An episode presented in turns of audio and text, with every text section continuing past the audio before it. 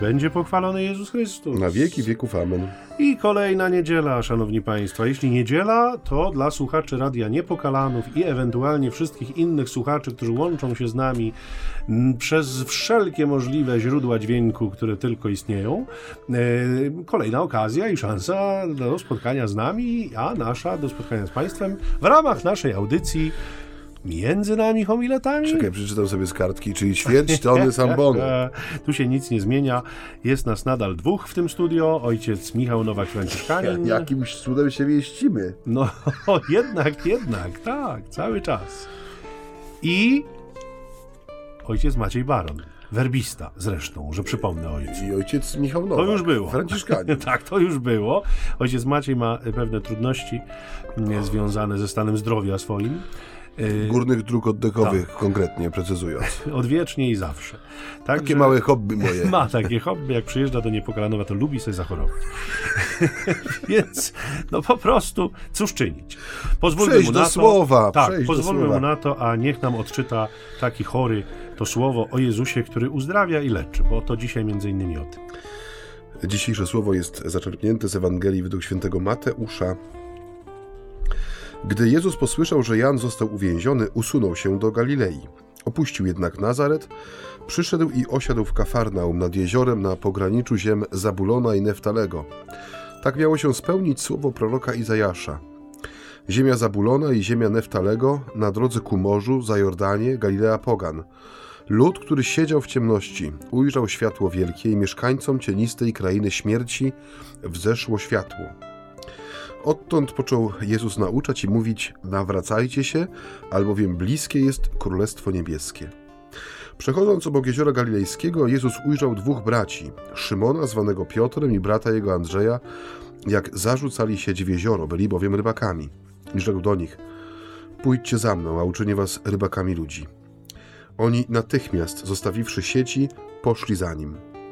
A idąc stamtąd dalej, ujrzał innych dwóch braci, Jakuba, syna Zebedeusza i brata jego Jana, jak z ojcem swym Zebedeuszem naprawiali w łodzi swe sieci. Ich też powołał, a oni natychmiast zostawili łódź i ojca i poszli za nim. I obchodził Jezus całą Galileę, nauczając w tamtejszych synagogach, głosząc Ewangelię o Królestwie i lecząc wszelkie choroby i wszelkie słabości wśród ludu.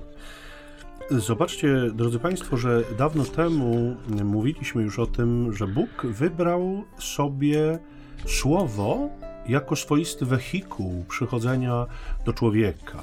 Poprzez słowo rzeczywiście y, do nas trafia i to jest słowo, które jest dla nas zrozumiałe.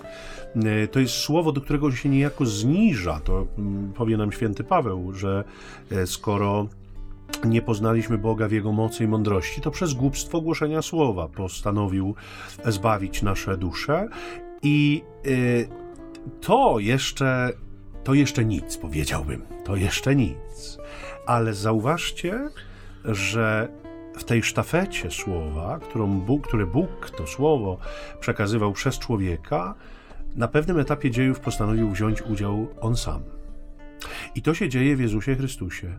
Bóg, który bierze udział w tej sztafecie słowa, to znaczy on schodzi na ziemię, on staje się człowiekiem ze wszystkimi tego konsekwencjami poza grzechem i on poprzez słowo, które głosi, przynosi nam zbawienie to raz, ale również naraża się na odrzucenie, na wzgardę, na to, że zostanie nieprzyjęty. To jest to, o czym mówiliśmy parę tygodni temu, komentując prolog Ewangelii Świętego Jana. Tak. Ten fenomen nieprzyjęcia, który spotyka Jezusa. I zobaczcie, dzisiaj jesteśmy w takim szczególnym momencie, w którym jedne usta się zamykają nie? w tej sztafecie, i to są usta Jana, który zostaje uwięziony. Kiedy Ja- Jan został uwięziony, zaczyna się ten fragment, drugie usta się otwierają i to są wyjątkowe usta. Nie? To są zupełnie niezwykłe usta. To są usta Boga samego e, w tej sztafecie, która trwa. I ona się nie skończyła.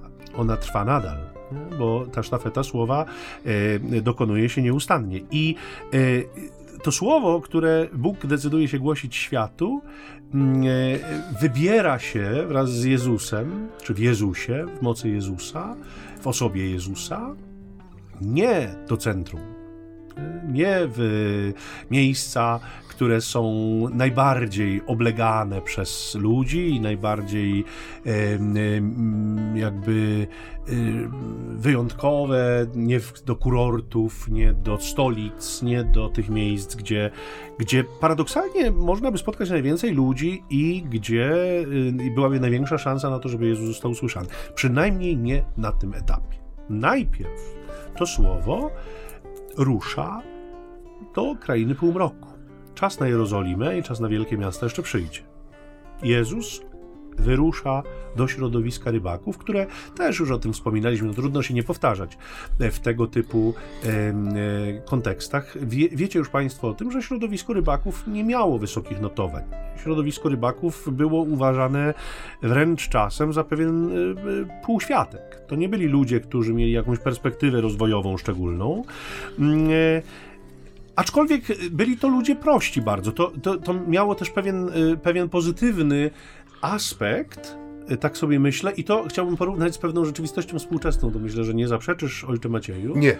Nie, nie, nie. To tak myślałem właśnie, że nie zaprzeczysz, kiedy jeździmy y, na rekolekcje i bywamy w dużych miastach, a potem bywamy w małych miastach albo na wsi, to bardzo często Słyszymy na przykład od y, proboszczów miejsca, tudzież sami obserwujemy taką rzeczywistość, zwłaszcza dotyczącą młodzieży, bo o tym chcę powiedzieć, dlatego że y, y, ci, do których Jezus się udaje jako pierwszy, to są rybacy, młodzi ludzie. To są młodzi ludzie. Więc wracając do, do, tej myśli mojej o tych wizytach rekolekcyjnych, często słyszymy bądź przekonujemy się sami o tym, że młodzież w tych ma małych ośrodkach bywa y, określana jako mniej zepsuta, i tu kreślę ten cudzysłów taki, którego Państwo nie widzą, a dlatego o nim wspominam, że jakby jest mniej zepsuta niż w ośrodkach dużych, nie? niż w dużych miastach, gdzie niejednokrotnie dostęp do wielu zdobyczy współczesnych cywilizacji jest, ale on wcale nie jest rozwojowy i wcale nie jest taki dobry dla ludzi młodych, podczas gdy w tych małych ośrodkach, którymi częstokroć się pogardza, które, o których y, się mówi z ironią, czasem z jakimś sarkazmem, w tych małych ośrodkach y, y, powiedzielibyśmy, że, że te dzieciaki są, są lepsze. Nie? Oczywiście to jest pewne uogólnienie i nie, nie chcemy tu nikogo krzywdzić, ani w żaden sposób nikogo urazić, ale jest pewna taka ogólna tendencja i obserwacja. I myślę sobie, że Jezus między innymi właśnie, właśnie dlatego również rusza w takie miejsca, że tam znajdzie ludzi y, otwartych, gotowych, y, może bardziej zainteresowanych Jego słowem niż w tych wielkomiejskich, w których, choć mówiliśmy sobie, że w czasach Jezusa to zainteresowanie wiarą było dużo większe niż dziś, ale były też inne atrakcje, których być może w y, miejscach ciężkiej pracy, choćby tychże rybaków nad Jeziorem Galilejskim, po prostu nie było. I tu mam się. Z... Teraz już jest kolej na ojca, tak. Aha. Ja właśnie y, wcisnąłem sobie guzik off. Także już ojciec może przejąć mikrofon, proszę bardzo. Dziękuję, przejąłem. Y, jak najbardziej się zgodzę z tym, co powiedziałeś i nie zaprzeczę zgodnie z Twoją prośbą. Sugestią, dziękuję. Jest to, y, jest to prawda, że są pewne zróżnicowania, jeżeli chodzi o raz, że percepcję, czyli odbiór czy jakkolwiek to nazwiemy. Dwa, że też e, no, pewien sposób bycia, bo to e, no, dzisiaj się mówi, że ten miejski styl życia, że on się wdziera wszędzie, że to e, to jest coś, do czego się też aspiruje z racji tego, że no, nie, no, nie, nie ma się co oszukiwać, że miasto generuje więcej możliwości no tak. e, w tej sferze gadżetów, powiedzmy sposobów spędzenia wolnego czasu. No jest różnica, tak, dostępność tak. tego jest wielka. No i ludzie aspirują do tego, żeby nawet w mniejszych miejscowościach czy w mniejszych społecznościach jakieś namiastki tej wielkomiejskości mieć, bo one też są pewnymi wyznacznikami statusu. Ale ja chciałbym wrócić do początku. początku. Jak zawsze. Bardzo tak. proszę. A. Mianowicie mnie mną wstrząsnęło, bo ja, człowiek jest takim czytelnikiem słowa czasami mało uważnym i ja bardzo lubię, znaczy mnie się bardzo podoba e, sposób, w jaki to też po polsku zostało ładnie przetłumaczone. E, ten fragment z Izajasza e, o tym narodzie, który siedzi w ciemności, nie? o tej Dolinie Śmierci i tak dalej. To jest taki bardzo sugestywny obraz, ale ja sobie nie zdawałem sprawy, jak bardzo sugestywny musiał on być dla ucha pierwszego słuchacza Ewangelii, zwłaszcza w tym konkretnym miejscu, do którego Jezus się udaje. Być może kierowany tymi e, przesłankami, które wspomniałeś, ale ja e, odkryłem coś innego, mianowicie ziemie, o których jest mowa w tym e, fragmencie, ziemia Zabulona, ziemia Neftalego, Zajordanie, Galilea Pogan, to były pierwsze miejsca, które zostały najechane przez Asyryjczyków. I stamtąd y, jak gdyby zostali ludzie wyprowadzeni do niewoli. I teraz y, ten tekst Izajasza, on się odnosi do konkretnej sytuacji, ale on jest jeszcze bardziej konkretny niż nam się wydaje. Mianowicie, y, oczywiście Asyryjczycy, jak każdy najeźdźca, mieli też swoją piątą kolumnę, która doskonale wiedziała, gdzie jakie potencjalne dobra, także ludzkie, można spotkać. I oni też wiedzieli, kogo wyprowadzić, kogo zostawić. Inaczej, z kogo będą mieli większy pożytek. Oczywiście, mm, jak każdy najeźdźca, no był też Asyryjczyk y, no, okrutnym najeźdźcą, więc też oczywiście i mordowano, i grabiono. Więc było to wielkie nieszczęście dla narodu, dla którego wolność y, no jest właściwie podstawą ich historii, no bo no, historia zaczyna się w momencie wyjścia z Egiptu, nie? To jest... Prowadził nas Pan z Egiptu, to jest to przesłanie wiary, które, z którym nic nigdy później nie mogło konkurować. No więc zawsze wolność jest tutaj najważniejsza i wyobraźcie sobie, co się dzieje, kiedy ten dumny i wolny naród jest no, rozbity w proch i po prostu podzielony jeszcze i część jest uprowadzona. Co więcej, Asyryjczycy oczywiście potrzebowali siły, roboczej siły. E, najlepiej mało wymagającej w sensie w obsłudze, takiej, nad którą nie trzeba się było zbytnio troszczyć i zbytnio wiele poświęcać środków, żeby tą siłę utrzymać przy życiu, ale też, w, no, żeby nie sprawiała kłopotu. Więc co robili? Bardzo często oślepiali mężczyzn, którzy byli uprowadzeni, wiązali ich po kilkudziesięciu dając im jednego przewodnika i tak oślepieni ludzie, często też pozbawieni języka, żeby nie mogli się komunikować ze sobą, byli zatrudniani przy nawadnianiu e, ogrodów, prowadzeniu różnych prac fizycznych, które opierały się na jakiejś powtarzalności. E, więc to było bardzo konkretne doświadczenie. I kiedy teraz słyszysz te słowa o narodzie, który kroczy w ciemności, e, to masz odniesienie do bardzo konkretnej sytuacji, wręcz, no mówię, do makabrycznej że ci ludzie, którzy, których podstawą egzystencji była wolność, byli skuci, związani, mieli wyłupione oczy, wyrwane języki i robili za, dosłownie, za napęd, za silnik, dla, nie wiem, akweduktu, dla jakiejś miejskiej studni, a może otwierali bramy miejskie, chodząc z lewej na prawą. Do tego zostali zredukowani. Więc dla nich ta obietnica, e, że ten naród siedzący dosłownie w ciemności, w ślepocie własnej, nie? Że, że tam wzejdzie światło, że to jest, tu, tu jak gdyby się pokazuje też, że Jezus dosłownie wypełnia tę obietnicę, pokazuje, że Pan Bóg jest absolutnie wierny swojemu słowu i to, co Izajasz napisał lat x wcześniej, no w Jezusie się wypełnia, że ten naród, który siedzi w ciemności, ten naród podzielony, ten naród, który ma pamięć tego, tego wygnania, tej, tego zniewolenia, tego upodlenia też, że on nie jest pozostawiony sam sobie, nie? że Pan nad nimi czuwa. Z tym, że róż, różne są miary czasu. Człowiek najczęściej oczekuje tego ratunku natychmiastowego, czyli wybawienia z jakiejś sytuacji, które odwraca nieszczęśliwy bieg rzeczy. Pan Bóg ma tą swoją miarę czasu, bo jest też no, dawcą czasu, czyli świadomości jego upływu. I przychodzi w momencie, który wybiera sam. I w Jezusie, który przychodzi do tego miejsca, tak jak mówisz, które no, w dalszym ciągu jest jakąś tam, no nie jest metropolią, ludzie, którzy je zamieszkują też nie są jakimiś gigantami pewnie i moralności, ale też zaradności może, no bo, no bo jest to taka, Galilea była, była utożsamiana z miejscem przebywania ludzi, no raczej mało zaradnych, tych bardziej zależnych niż tych, którzy z zależności korzystali, raczej trudzących się pracą rąk własnych, nie bankierów, nie przedsiębiorców, tylko ludzi, którzy musieli coś zrobić siłą własnych mięśni, nóg, wypracować jakiś przychód, żeby się utrzymać.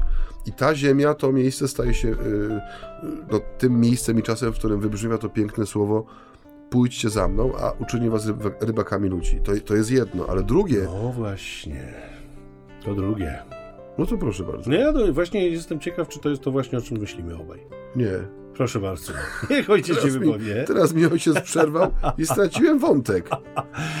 Nie, nie, to drugie nie tylko to wybrzmiewa, tak jak ojciec powiedział, pójdź za mną, a uczynię cię rybakiem ludzi, ale to drugie... No jest natychmiastowa odpowiedź, reakcja na to. To chciałem powiedzieć, że, że to słowo jest tak wyczekane tam, że ta pamięć o tych rzeczach, o których mówi Izajasz, jest tak wielka, że to wypełnienie Bożej obietnicy powoduje, że człowiek jest gotów rzucić wszystko i pójść za nim. Znaczy za tym słowem, które jest wypowiedziane. Tak, to przykro mi, nie myśleliśmy o tym samym. Ojej, a o czym ojciec myślał? Proszę ojca, myślałem o tym drugim słowie, które jest jako pierwszym słowem i które poprzedza powołanie uczniów.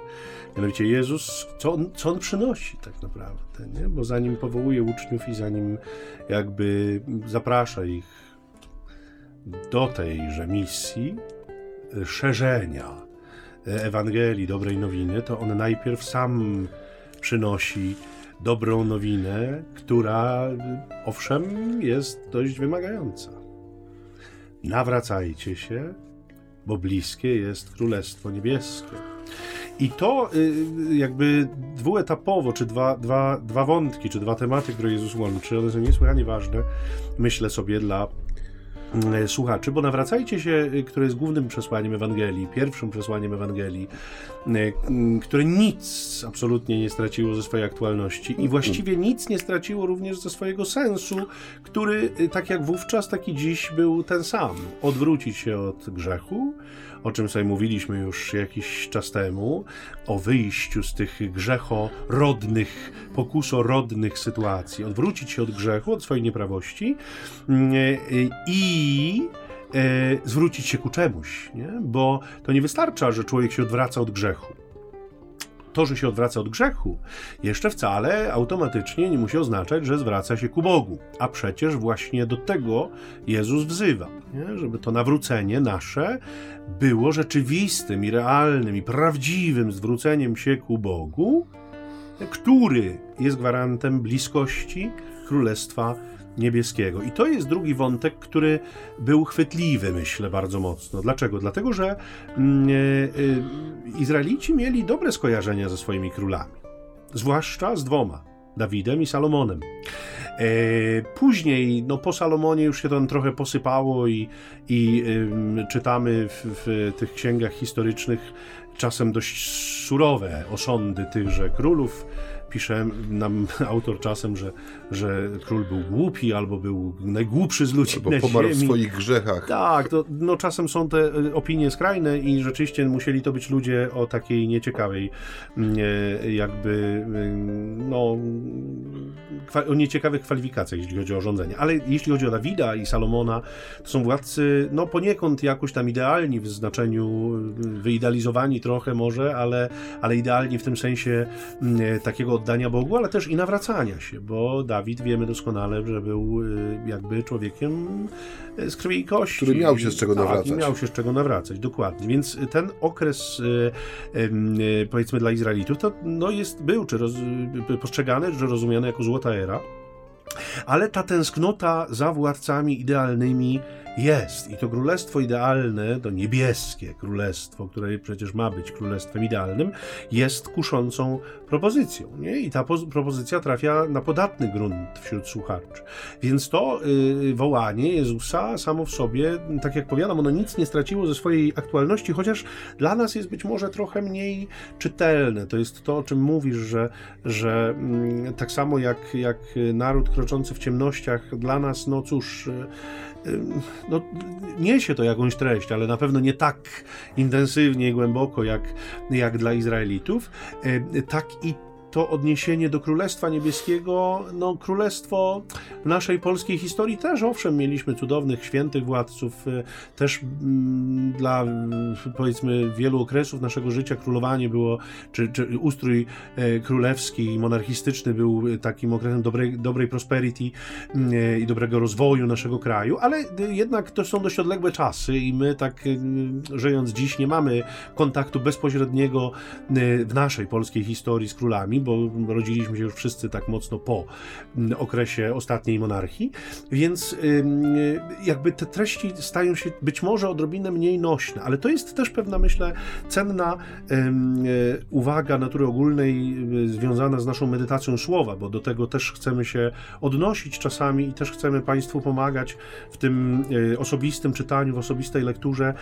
To jest niesłychanie ważne, żeby poznawać kontekst. Nie? To, co Maciej zrobił dzisiaj, ja podzieliłem się z Państwem zaledwie intuicją taką duchową. On poszedł dalej i y, wspomniał historyczne wydarzenia, które stoją za lepszym y, rozumieniem tego wezwania Jezusowego przez Izraelitów niż przez nas, bo oni mieli czytelniejszy obraz niż mamy go dzisiaj my. I ten kontekst jakby czasowy, te uwarunkowania historyczne, geograficzne y, mają znaczenie dla naszego rozumienia słowa. Nie? I warto warto jakby brać je pod uwagę. Warto ten szeroki kontekst poznawać, kiedy próbujemy przystępować do medytacji, bo wtedy to słowo się przed nami otwiera. Wtedy ono staje się dla nas czytelniejsze, bardziej nośne, bardziej głębokie, bardziej bogate w treści, więc zachęcamy Państwa również do sięgania po komentarze, których nie brakuje dzisiaj na rynku, czy to w internecie, czy, czy, czy w wersji papierowej. No my jesteśmy tutaj obaj raczej chyba tradycjonalistami w tym względzie, że te papierowe e, dzieła. Papierowe są najlepsze. Tak, one są najlepsze, bo one mają duszę. Duszę, tak. I one pachną, i one mają ważą. obrazki. ważą i mają czasem obrazki. W każdym razie, e, jakkolwiek by Państwo chcieli sobie tę swoją wiedzę mm, pogłębiać, to do tego bardzo, bardzo serdecznie zachęcamy, bo to rzeczywiście daje lepszy ogląd tego, nad czym mamy medytować. I może zaprosimy Państwa na krótki przerywnik muzyczny, bo byłaby już pora. Byłaby.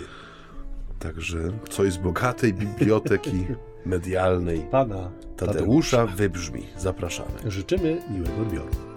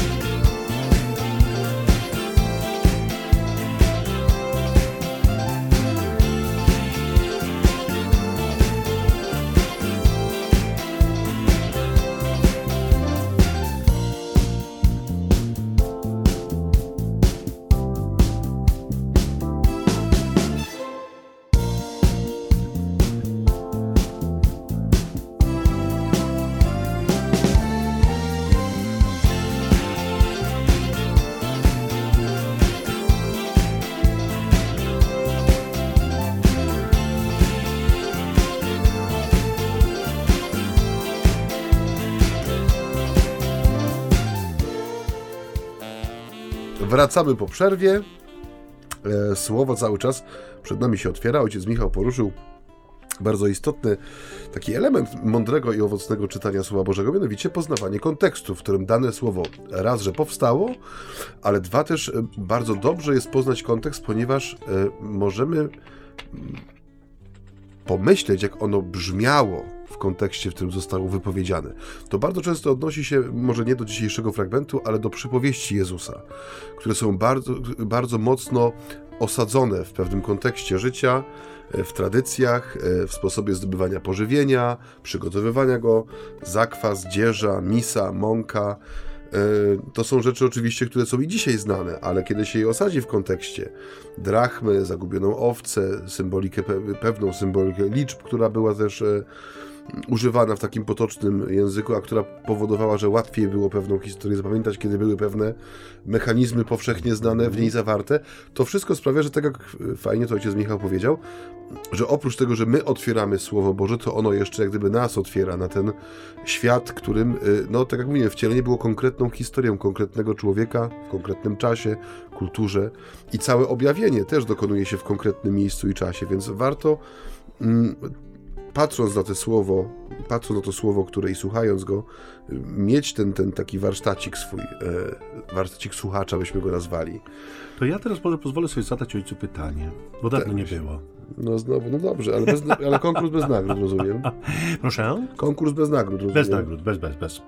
Y, czy Pan Jezus nie jest trochę populistą? Kiedy... Nie. A może jakieś uzasadnienie? Nie, bo nie. nie, bo nie i o! Jeszcze dodatkowo. Bo rzeczywiście tak sobie pomyślałem, czy nie jest tak trochę, mówiąc wcześniej o tym królestwie, tak, które roz, rozaniela trochę ludzi, nie? Tak y, jakby wzbudza te dobre marzenia, te dobre pragnienia, nie? No nawracanie się, no też trafiało na jakiś podatny grunt, trochę już było wymagającym bardziej, ale nie? Czy, czy, czy Pan Jezus nie mówi trochę takich rzeczy, które ludzie by chcieli usłyszeć, przynajmniej na początku, nie? Żeby takie jakby ich pozyskać dla siebie, bo potem już zaczyna mówić rzeczy trudne i raczej są takie momenty, w których tak masowo odchodzą od niego, bo nie są w stanie dźwignąć pewnych treści. Ale oczywiście y, y, y, no, pytanie było retoryczne, bo, bo myślę, No jak retoryczne, jak odpowiedziałem się na nie. tak, tak, tak. Ale nie spodziewałem się tej odpowiedzi, dlatego... Niezbyt rozwinięta była, ale była. dlatego, że nie spodziewałem się innej. To znaczy zakładałem, że ojciec tak odpowie. Przewidywałem to. Y, jest to jakieś zbieżne doświadczenie czy, czy y, przekonanie z moim własnym.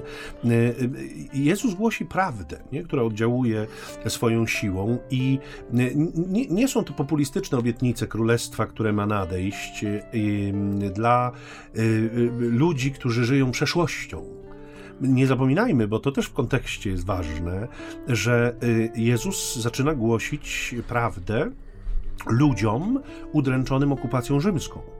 To są ludzie, którzy są w niewoli w tej chwili. To są ludzie, którzy, mm, y, y, w których być może to y, jakby pragnienie wolności nie wygasło do końca, ale zostało mocno umęczone, nie? bo Rzymianie są okrutni. Rzymianie to nie jest, tak jak powiedziałeś, każdy okupant w tamtych czasach był okrutny, ale to nie jest z całą pewnością.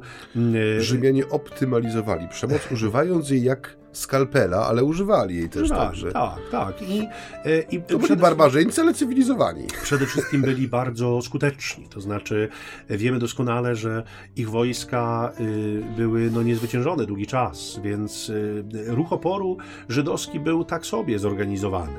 Y, owszem, powstawały takie grupy partyzanckie, wspominał o nich zresztą Gamaliel w dziejach apostolskich, ale one były bardzo szybko rozbijane w pył przez Rzymian te indywidualistyczne takie próby zadawania ran wojsku rzymskiemu poprzez zelotów czy sikaryjczyków, ten najbardziej radykalny odłam y, zelotów, który y, dokonywał skrytych mordów na żołnierzach po, przy użyciu takiej, y, takiego noża cienkiego, sikka on się nazywał, stąd ich nazwa, sikaryjczycy nie y, był w stanie tak naprawdę zadać jakiejś szczególnej y, y, szkody czy rany temu wojsku, więc tak naprawdę nie było to szczególnie skuteczne działanie. Natomiast z całą pewnością wśród Izraelitów to pragnienie królestwa, ta tęsknota za królestwem, za sprawiedliwością, za pokojem, były wielkie. Kiedy Jezus przyszedł i temu udręczonemu narodowi zaczyna głosić e, to, co jest prawdą, nie? to nie jest to, co, co mówię wam, bo byście chcieli to usłyszeć, a ja na tym zyskam, ale mówię im prawdę, to ta prawda zaczyna na nich działać. Nie? Ta prawda trafia rzeczywiście na podatny grunt, bo, bo tego królestwa, y, swojego własnego e, królestwa, w którym rządy sprawuje ich człowiek, nie? Izraelita, e, Żydzi są spragnieni. Nie? To jest, co do tego nie ma, e, nie ma żadnych wątpliwości. Nie? Więc populizm z całą pewnością nie. Nie, nie populizm, ale też jest to, co powiedziałeś, Y, jest wielka świadomość y, Pana Jezusa y, w, co do warunków, w których przychodzi mu głosić Królestwo Boże.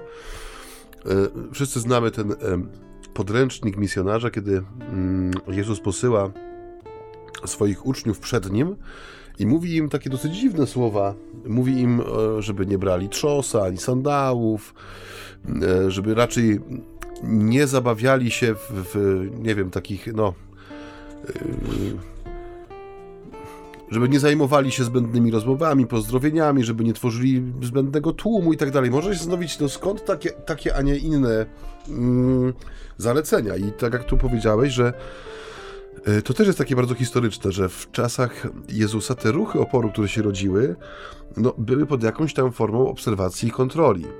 Więc gdyby Jezus posłał swoich uczniów wyposażonych w, nie wiem, w trzosy pełne pieniądza, w jakieś zapasy ubrań, powiedzmy, na zmianę, tudzież inne dobra, prawdopodobnie z automatu staliby się podejrzani. o to, że starają się zorganizować jakiś właśnie jakąś grupę, której celem niekoniecznie jest y, śpiewanie nabożnych hymnów, tudzież oddawanie czci sobie nawzajem, a raczej, że właśnie kombinują coś przeciwko cesarstwu.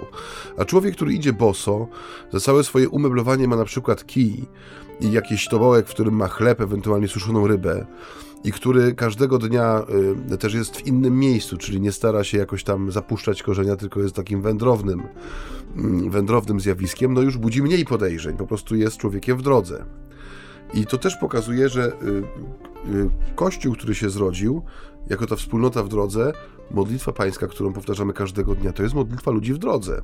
To nie jest modlitwa e, wspólnoty, która się gromadzi, żeby obalać system, ale my, jako wspólnota w drodze, jesteśmy posłani do tego, żeby to Boże Królestwo i przemianę świata prowadzić bez jak gdyby zapuszczania tego korzenia w, w konkretnym tym. I tu jest też taka wielka nauka e, dla tych, którzy idą za Jezusem, że to pragnienie wolności Jezus, owszem, on go spełnia, on wyzwala swój lud, ale w zupełnie inny sposób. Nie, to nie jest y, zrzucenie rzymskich żołnierzy z wież wartowniczych, rozsypanie w pył warowni, skruszenie murów, ale to jest wolność, która przychodzi zupełnie z innej strony i w zupełnie innym miejscu się realizuje i, i spełnia.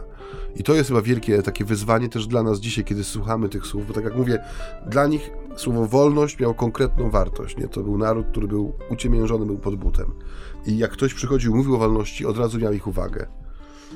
Nie? To jest, to jest, my, my musimy też szukać w nas tego typu odniesień, które rzeczywiście no, sprawiają, że to słowo Jezusa trafia w konkretne miejsce naszego życia. Nie, że nie płynie gdzieś nad głowami albo gdzieś pod nogami, tylko że staje się faktycznie, tak jak tu w tym przypadku, tych, którzy idą za nim, że dotyka kwestii dla nich istotnych. I Ewangelia nieustająco taka właśnie jest. Ona dotyka najbardziej istotnej kwestii człowieka, życia tak. ludzkiego. Tak. Tylko, że naszym zadaniem jest znaleźć i nazwać te miejsca, które pozwolą stworzyć nasz własny kontekst, bo, bo Ewangelia ma tyle kontekstu w tym sensie, jeżeli jest czytana, ile jest życiorysów, które się nią no, zachwycają, nie? Dokładnie. To, co jakoś mnie dotyka szczególnie mocno w tej całej historii, to jest fakt, że to przesłanie Jezusa, zarówno dotyczące Królestwa Niebieskiego, jak i przesłanie dotyczące powołania tych konkretnych uczniów, apostołów, one są niezwykle proste. To, tam nie ma zbędnych słów. Nawet przy założeniu, że, że y, y, autorzy Ewangelii skracali pewne rzeczy, że, że wybierali tylko te najistotniejsze treści, to i tak wydaje się, że rzeczywiście to, to, to jakby zawołanie Jezusa, to, to głoszenie Jezusa jest takie mocno skompresowane. Nie? To, y, zresztą mamy w regule naszej franciszkańskiej, że tak pozwolę sobie na taką osobistą dygresję. Ależ pozwalam. Tak, mamy zapis, jest cały rozdział, Franciszek napisał o kaznodzieje, dziejach i ym, pisze on, że bracia winni przemawiać w słowach prostych i krótkich, bo Pan krótko przemawiał na ziemi. Więc rzeczywiście te, te słowa Jezusa, te, te, te jego wezwania są niesłychanie proste. Yy, i ludzie, których to dotyczy, oni są jakby wyrwani, zaproszeni z pracy. Nie? To, jest, to, to jest taki moment ich życia, którzy, jakby, który nie jest jakoś szczególnie przygotowany, wymuskany, nie jest to moment, na który mogliby, nie wiem, oczekiwać, przygotowywać się. Nie. Oni są w pracy, nie? I on ich z tej pracy zaprasza do zupełnie innej pracy. Oni mają zamienić jedne sieci na inne sieci, to znaczy inna zupełnie praca, a jednocześnie jakoś związana z tym, co do, do, wykonywali do tej pory ale oni nie znają szczegółów tej misji. I tu nam wraca Jan Chrzciciel, nie? o którym mówiliśmy, że podjął takie wielkie ryzyko, że to odkrywanie misji było no, etapowe, że, że jeden krok yy, wiązał się z tym, że potem trzeba było wykonać następny krok i następny, ale, ale nie miał całej drogi wyświetlonej y, przed I o tym już też wielokrotnie mówiliśmy, ale na tym właśnie polega relacja z Jezusem. Nie? Dać się poprowadzić w zaufaniu. I tu jest znowu pewna trudność, którą widzę dziś, dlatego że dzisiaj żyjemy no, w, taki, w takim kontekście, w którym chcemy wiedzieć wszystko od razu. Już. Tak, od razu. Nie? Dodatkowo oczywiście domagamy się wielu różnych zabezpieczeń. Dlatego, że chcemy mieć pewność, chcemy mieć takie głębokie przekonanie, że my nie stracimy na tym Nie? Że ja, idąc choćby za Jezusem, już trzymając się tego wątku, ja na tym nie stracę, że ja y, jakby zainwestuję w to, ale z zyskiem. Nie? My wszyscy mamy takie poczucie, zysku, nie? pragnienia zysku. I e, z tym nam się bardzo mocno, coraz mocniej chyba kłóci idea poświęcenia życia dla kogokolwiek, nie? z Bogiem włącznie, bo e, właściwie do tego ich Jezus dzisiaj zaprasza, nie? żeby Jemu poświęcili życie, żeby Jemu się oddali. I e, my to obserwujemy, ja już nie tylko chcę powiedzieć w kontekście powołaniowym, bo to, to jest oczywiste, że tych powołań mamy dzisiaj mniej, między innymi również dlatego, że ta idea oddania życia dla Boga, nie? poddania się Jemu jako narzędzie, żeby On o mnie decydował, żeby On jakby mi to życie pisał, żeby On te scenariusze jakby tworzył, to jest y, jedna trudność, ale my widzimy to na wielu różnych etapach czy płaszczyznach życia, nie? choćby, nie wiem, zajmowanie się starymi rodzicami, nie? które domaga się poświęcenia czasem czegokolwiek. W ogóle jest, y, myślę, taka dzisiaj organiczny wstręt do, do poświęcania czegokolwiek. Nie? Dlaczego ja mam ponosić ofiarę? Dlaczego ja? Nie? A, a, dlaczego nie on? A dlaczego nie oni? A przecież można to rozwiązać inaczej. A przecież ja nie muszę się tak poświęcać. Nie? I mamy jakby tutaj taki, taki klin, który nam Pan Jezus wbija i mówi, no pójdźcie za mną, nie ja ja. Jak, obrazowo widząc, nie? jeżeli idziesz za kimś, no to widzisz jego plecy to widzisz jego, to jakby nie, idziesz, jakby nie, nie zwłaszcza jeżeli to jest jakaś trudna trasa, nie? No bo oczywiście jak sobie idziemy tam towarzysko, super fajnie, ale nie wiem, idziemy w górach, ja będę waszym przewodnikiem, no to idziesz za tym przewodnikiem i patrzysz na niego jak wół na malowane wrota, a nie rozglądasz się i kwiatki podziwiasz i widoki i krajobrazy, chyba, że on stanie i powie teraz podziwiamy, no bo y, idziesz, bo musisz uważać, bo musisz się troszczyć o to, żeby ci się noga nie poślizgnęła i żeby ci nie zginął we mgle. Musisz za nim iść, nie? Więc musisz się skupić na nim. Wiesz, że dzisiaj z tym też mamy taką ogromną trudność, żeby się skupić na tym, co... No i to, że nie wiesz dokąd cię prowadzi. Tak. Nie? Możesz mieć przeświadczenie, że on nie chce stracić własnego życia, więc na pewno nie poprowadzi nas na, nie wiem, stromy klif, czy na jakąś ścieżkę, która nagle się urwie. Po y, katastrofie lotniczej, w której y, pan niemiecki pilot rąbnął w, y, że tak powiem, ścianę skalną mm. samolotem z młodzieżą, chyba i tej pewności dzisiaj już nie mamy, że mm. jesteśmy bezpieczni, że ktoś nie, nie, nie chce stracić życia, więc i my jesteśmy przy nim mm. bezpieczni. Nie, chyba no, trochę się niestety umknęło. Ale no jest bardzo aktualne to, co mówisz, bo właśnie chciałem się do tego odnieść. Tak. Że dzisiaj my, my jesteśmy takimi bastionami własnej wolności, nie? Mm, nikt nie będzie za mnie decydował. Dokładnie. Ja spotkałem kiedyś takiego e, no, księdza, który długie, długie lata pracował właśnie w, w dziedzinie, w której tutaj też się udzielałeś i też ją znasz, czyli w powołaniówce tak zwanej. Czyli no, z jednej strony jest to czasami trochę tak traktowane jak takie naganianie tych, tych, tych młodych ludzi na rekolekcje, spędy różnego rodzaju, wyławianie tych, którzy są perspektywiczni. Bardziej poprawne wydaje mi się jest to jakieś towarzyszenie duchowe człowiekowi, który no nie, nie, jest, nie ma to w sobie nic z populizmu, nie jest to jakiś tani prozelityzm, nie?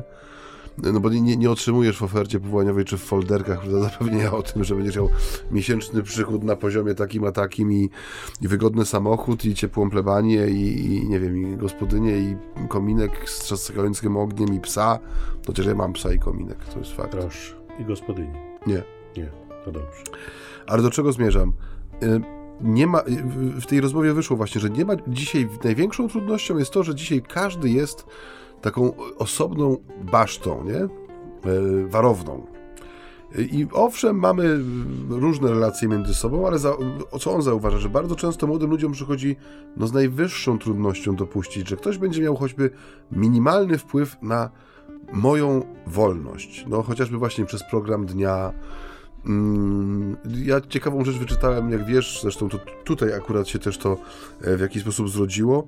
E, mam takie, taką swoją duchową fascynację i staram się zbierać materiały o błogosławionym Solanusie Casey.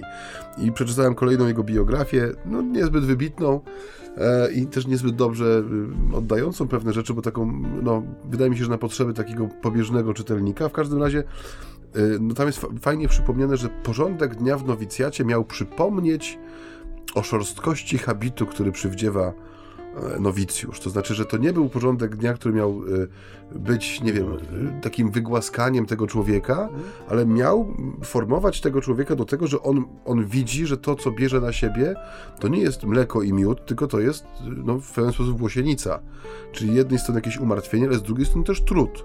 I dzisiaj tego nie ma. Że my się staramy przedstawiać życie zauważ, wszystkie te mm, dni otwarte w seminariach czy w, w klasztorach, one tak po cichu mają jeden temat wspólny, żeby, żeby zobaczyć, że jest normalnie i że jest fajnie. Tak. I właśnie no, mnie zmiażdżyła jedna wypowiedź jednego chłopaka, który tam no, kilka tych y, seminariów zwiedził w ciągu dwóch, trzech lat, bo zastanawiał się. No i właśnie mówi, że y, w jednym mu się bardzo podobało, mówi, bo, bo było tak fajnie, i nie było właściwie żadnej różnicy z tym, czego doświadczał na uniwersytecie, bo tam studiował sobie dwa kierunki i myślał właśnie o tym, żeby w seminarium, że nie ma właściwie żadnej różnicy, tak fajnie jest, nie? że jest fajnie. Więc moja wolność w niczym nie jest zagrożona. Nie będę musiał z niczego zrezygnować. No to, co mówili wychowawcy jakiś czas temu, chociażby o tym, że no, rok propedeutyczny i rozstanie się nie na zawsze, oczywiście, tylko na 5 dni w tygodniu z telefonem komórkowym. Mm -hmm. Czy nawet na krótszy okres czasu. Że dla wielu młodych ludzi dzisiaj to jest oddanie no tej, tej wyspy mojej wolności, nie? że ja oddając telefon w czyjeś ręce, no zawierzam mu swoje naj, naj, najbardziej skrywane tajemnice, mm, y, to, co mam najcenniejsze, moją komunikację, moją korespondencję, moje plany, marzenia, aspiracje, no i właśnie to moją wolność oddaję. I że rezygnacja z tego, chociażby w sposób symboliczny, już jest czymś nie do przejścia. Tak. Ale to nie ma nic wspólnego z taką dojrzałą wolnością, która jest wolnością y, ku, a nie od, nie? Bo pozbawienie się czegoś, no, no, może przyjść taki czas na przykład, że nie wiem, że nie będziemy mieli cukru w sklepach i trzeba się będzie od niego odzwyczaić, nie? I człowiek będzie wyzwolony od, od tej tyranii cukru wszechobecnego, ale to będzie wyzwolenie, które przyjdzie z trudem i z niechęcią. Ono właściwie nic nam nie da, poza jakimś tam benefitem zdrowotnym, że może będzie mniej próchnicy, dajmy na to, albo ludzie nie będą otyli. Ale ta wolność ku, e, której, której my tu jesteśmy, to jest ta wolność tego pójdź za mną. To nie jest wepchnięcie ich do łodzi, porwanie ich, tylko to jest zaproszenie, jednocześnie wyzwolenie z pewnego rytmu, który ich kształtował, z tej wolności, którą mieli. No bo, tak jak to mówiłeś fajnie, tutaj te, mm, to są ludzie, którzy, no, młodzi, przedsiębiorczy, oni pracują, no i to im daje pewną wolność. A Chrystus im zmienia radykalnie przestrzeń i kategorię tej wolności, do, w której oni będą się rozwijać i wzrastać, nie? To już nie jest wolność mężczyzny, który jest niezależny finansowo, pracuje, utrzymuje siebie i swoich współpracowników.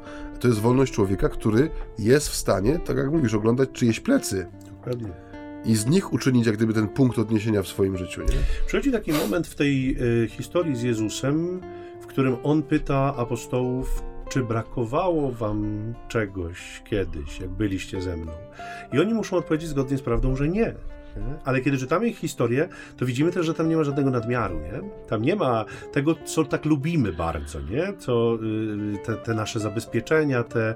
To y, kiedyś rozmawialiśmy w prywatnej rozmowie, tutaj możemy y, wrócić do, do wątku takiego ubóstwa zakonnego, nie? Niejednokrotnie mówimy, że, że ofiarę ktoś daje dobrze, niech leży na koncie, bo nie wiadomo, co będzie jutro, nie? Nie wiadomo, czy się nam nie przyda za rok.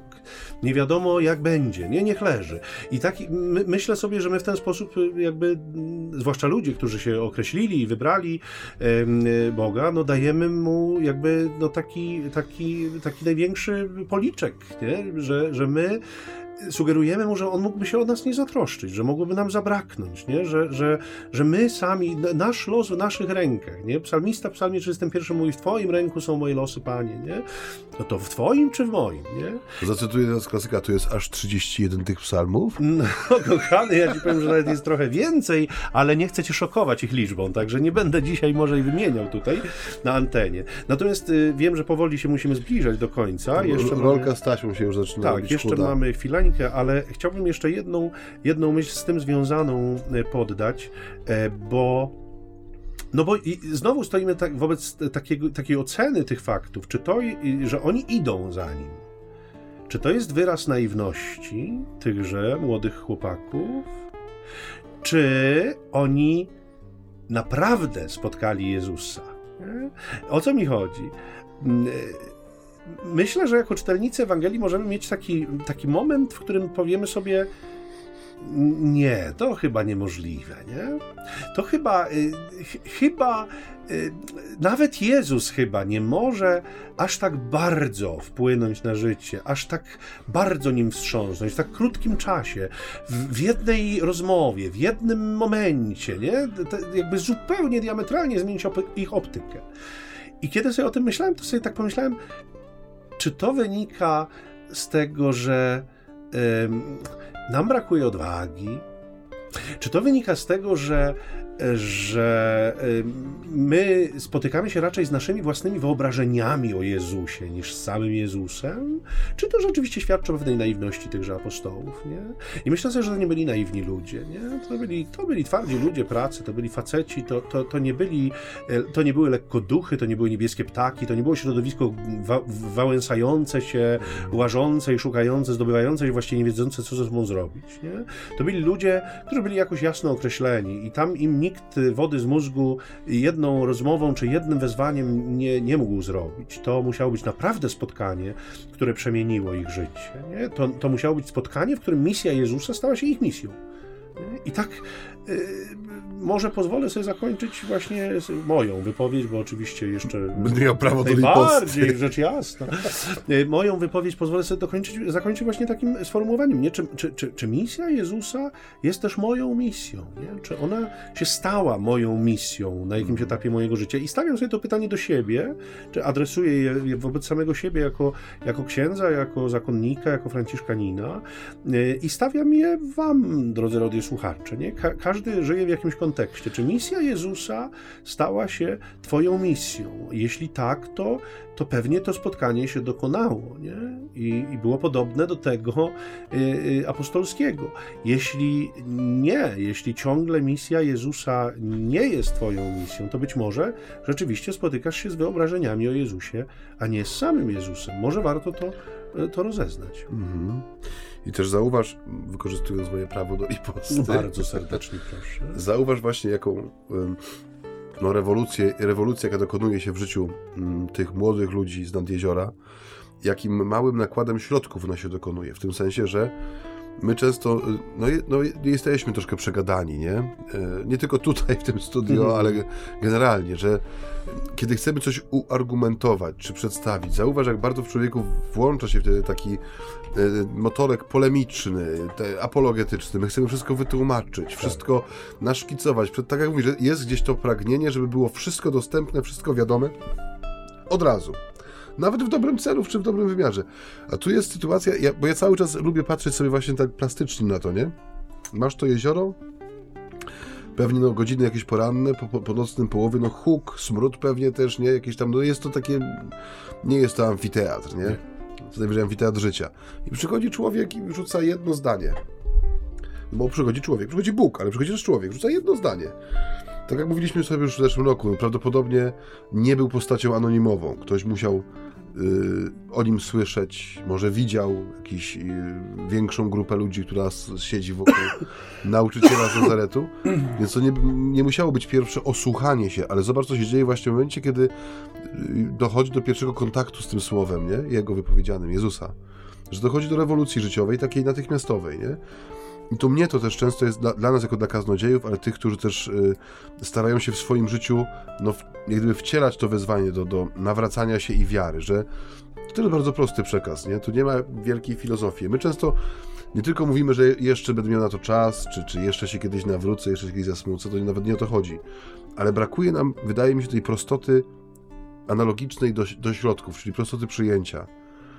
Tak jak właśnie, tak jak mówisz, to byli ludzie prości i twardzi, nie? Tam nie było tam nie było rozcierania tego jakieś pastelowe odcienie, tylko tam momentalnie była decyzja, która zaowocowała no, tym, czym zaowocowała, nie? Przemianą absolutną życia, nową przestrzenią wolności. I to mnie tak, to mnie tak no, inspiruje i motywuje w tej, w tej akurat konkretnej Ewangelii, że pokazuje, że naprawdę nie trzeba wiele, żeby usłyszeć to słowo i nie jest wiele konieczne, żeby na to słowo odpowiedzieć. Jest konieczna pewna prostota życia, której dzisiaj niestety bardzo nam brakuje. I takich decyzji sobie i Państwu życzymy. E, takich e, rozpoznań Jezusa, takich e, odważnych odpowiedzi na jego zaproszenie. Niech będzie jak najwięcej. Wysłuchali Państwo kolejnej audycji z cyklu Między nami homiletami, czyli ćwierćstrony Zambony. Mamy szczerą nadzieję spotkać się z Państwem za tydzień. No i zapraszamy do słuchania, do kontaktu z nami. Może dzisiaj już sedarujemy te wszystkie adresy i przekaźniki. Nic się nie zmieniło w każdym Nic się nie razie. zmieniło. To ci, kto wiedzą, to wiedzą, a Kto ci, wie, co to nie tak. wiedzą, to niech posłuchają nas za tydzień, a z pewnością się dowiedzą. A za dziś dziękujemy z serca ojciec Michał Nowak-Franciszkanin. I ojciec Maciej Baron Werbista. Pokój i dobro. Amen.